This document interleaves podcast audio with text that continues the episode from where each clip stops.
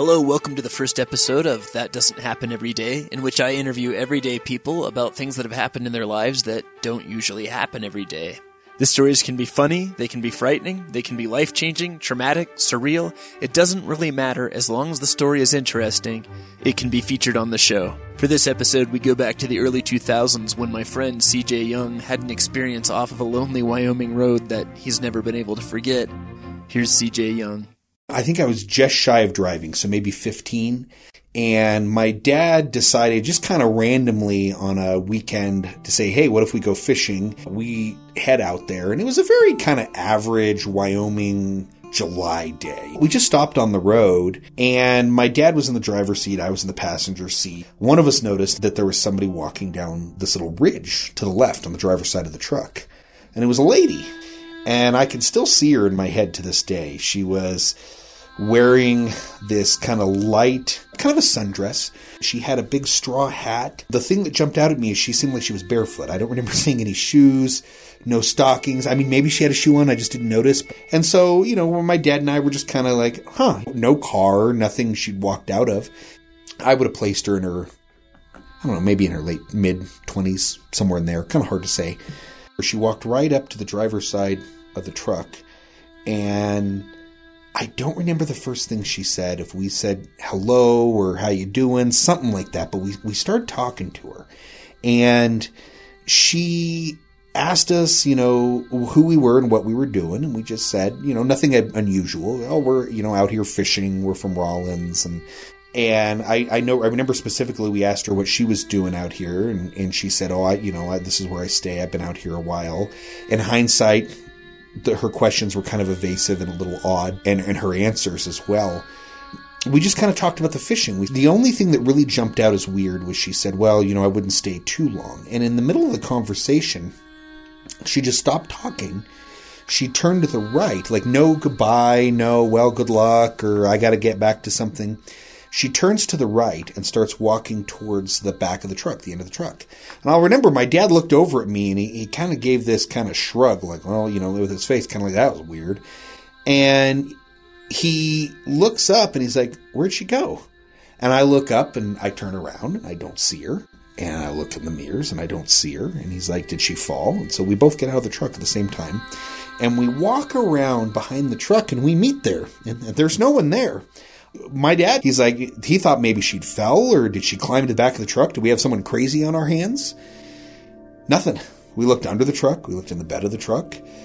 There was no cover around us, right? If you're a hunter, I grew up hunting, you'll notice things like cover, right? Bushes, things an animal could be in. There's no cover. It was open grass from the two track. I'd say at least 100 yards before you got to cover. And that seemed a bit odd, right? She's just gone out of thin air, unless she was an Olympic sprinter. And even then, I don't know if they could have made it at Atlanta site. And so, weirdly, it was almost like we just kind of ignored what had just happened. Like we got in the truck and we drive down to the creek and we get out and we put our waders on. We didn't say anything to each other. My dad said something first, and my dad, he looks over me. He's like, You know, is that pretty weird? And I was like, Yeah, that was real weird. And my dad says, uh, That was expletive weird.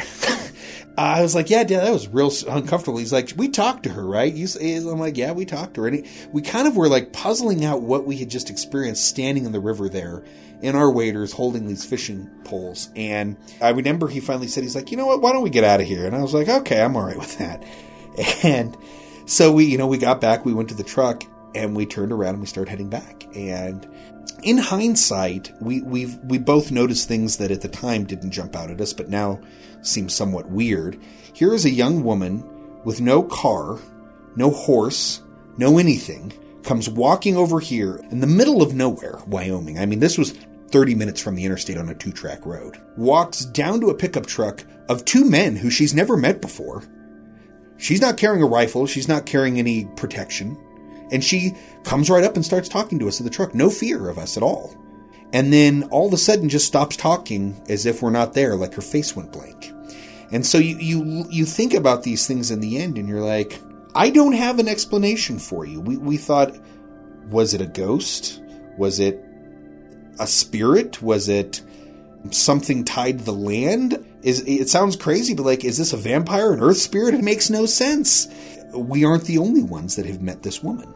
My dad is a doctor in, in Rawlins, and he, for many, many years, he worked the emergency room. He distinctly remembers one particular winter where he had a lady that stopped at the ER, middle of winter. She came in because she thought she had a stroke or was hallucinating. And her story gave my dad chills because she described driving on Interstate 80 somewhere around Arlington to Wagon Hound. She had seen a young woman in a summer dress and a hat walking along the shoulder of the road. It, it was a snowstorm, it was a blizzard. And she said that she pulled over and rolled her window down and said, You know, my God, who are you? What happened? Get in, I'll drive you to town. And this woman opened her car door, opened the door, got in, and sat in the seat. And she said the woman was distraught, looked cold, was pale, didn't talk to her, and she just kind of rocked in the seat. And she said she was thinking, you know, maybe someone, a car accident, or she'd gotten lost from a cabin. And she said a couple miles down the road, she looked over and the seat was empty. And she couldn't believe it. She said she literally couldn't believe it. She wasn't from here. She was passing through a traveler. And she stopped at the ER in Rawlins because she thought maybe she'd eaten something that was uh, causing her to hallucinate or, or she'd had a stroke. That's what she legitimately thought. Medically, she was fine. So, yeah, this whole experience for this lady was just beyond odd. And they had had a highway patrolman come in and talk to her. And to add an extra level to this, is the highway patrolman, without missing a beat, he's like, Oh, you've seen the Lady of Arlington. That's what they call her. And the trooper said that highway patrolmen and sheriff's deputies that have worked that section of 80 for decades have talked about seeing a woman walking in a blizzard or walking in the countryside that when they, they try to find her or try to help her, she disappears. And uh, he said that one of the troopers that he knew had had a similar experience where he put her in, her, in his car and uh, on the way back to town, she had vanished. And so, you know, that, that really reinforced to my dad, you know, A, what we had experienced did happen, and B, it really emphasized that there's similarities that start to piece these stories together. One of my best friends from high school, I would hang out at his house a lot. You know, we played basketball together. We'd hang out at each other's house, play PlayStation. We're, we were hanging out and his uncle was over there and his uncle was offhand talking about a ghost story to his brother, my friend's dad, about this woman they'd met around Arlington hunting. This was back in the 80s when he was a kid. And he was hunting with his dad and his, I, I can't remember if it was an uncle or grandfather, but another male family member. And, and they were hunting. It was, he said, November, rifle season. They're hunting for elk. A woman walked into their camp.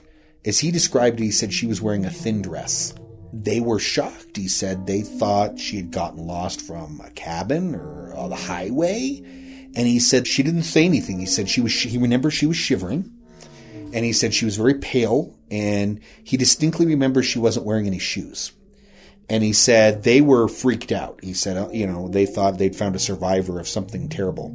So they brought her over by the fire and he, they wrapped her feet in a blanket. They put a blanket around her shoulders. And he said they were trying to talk to her and say, you know, miss, who are you? What happened? Where'd you come from? And he said she, she just acted kind of catatonic. She wasn't saying anything. She wasn't really responding to him. And he said, so they're talking about what to do. Should they try and go take her out tonight or, or should they wait till the morning? Uh, cause you know, it's the eighties. They don't have cell phones. The way he described it, he said it, it's, it'll stay with him the rest of his life. And he said, it gives me even chills. Remember him tell the story. He said she was like she woke up. That's how he described it.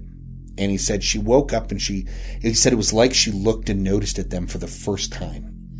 And she looks around at all of them and looked at the blankets and she looks and says, You all shouldn't be here. And she threw off the blanket and he said she turned off and ran into the woods in the middle of the night. And again, barefoot. He said, There's still snow on the ground. It's November in Wyoming. And he said, So they start chasing after her and he said, They have flashlights. And they're like, Man, they never got a name. He said, You know, they're yelling, Ma'am, where are you? Girl, where'd you go? And he said, They chase after her into the woods. And he said, They, you know, they're hunters. He said, They followed her footprints. And he said, they followed him maybe, I don't know, he says middle of the night. He said, could have been 50 yards, a couple hundred yards. It's hard to tell. He said they were, their adrenaline was up. He said, but they come through into this little clearing and he said her prints stopped. They just stop. He said, like she flew away or vanished out of thin air. And he said he remembers they all stood there and they looked at these prints ending. And he says they and they're barefoot. He said you could see toes. And he said they just kind of all looked at each other. And he said they all just kind of remembered what she said, you know, hey, you shouldn't be here. And he said they, they went back. Said none of them slept. He said they stayed up all night. He said, you know, one of had a flashlight looking at the perimeter of the camp. He says they didn't say hardly a word to each other. He said the next morning they, they packed up and they went back to their truck and he said they didn't even talk about the story with their, their spouses, he said, and friends for a couple years. I distinctly remembered what jumped out at me in that story is that she acted kind of catatonic and then she was like realization came that she was with these guys and that she noticed them for the first time. The lady who told my dad in the ER that the woman had said nothing and was kind of just rocking and non communicative and just disappeared. So it's almost like this entity itself is like disconnected from its surroundings but then sometimes becomes aware of what's happening around it. And there was a kind of a local historian in Rawlins, and I had asked him about the story, and I said, is this anything familiar to you? And yeah, he said he'd actually heard of the Lady of Arlington, which is what most people that have heard the story know of her as. And he had said that there was a story. He said he'd worked on trying to verify, and he said he'd found like a little blurb about it in an old newspaper, but he said he'd never been able to track down a very detailed account. But it was essentially a story of homesteaders in that area of Elk Mountain, and that the husband had left for work or travel or supplies and left the wife and kid at home, and there was a blizzard, and it took him a while to get back and when he got back, the wife was missing and the kid was like dead, frozen to death at the house. You know, pretty tragic event, but uh, that she was never discovered. And he said, you know, he'd never been able to really dig that in depth into it because he said he, you know, his opinion was that those kind of, um, for lack of a better term, accidents that cost people their lives in early frontier Wyoming were unfortunately common. I don't know. There's just no kind of real way to know who is she and why is she there? I wanted to thank you for listening. I hope that you'll listen to our next episode, which are things that don't happen every day while working in an abandoned prison.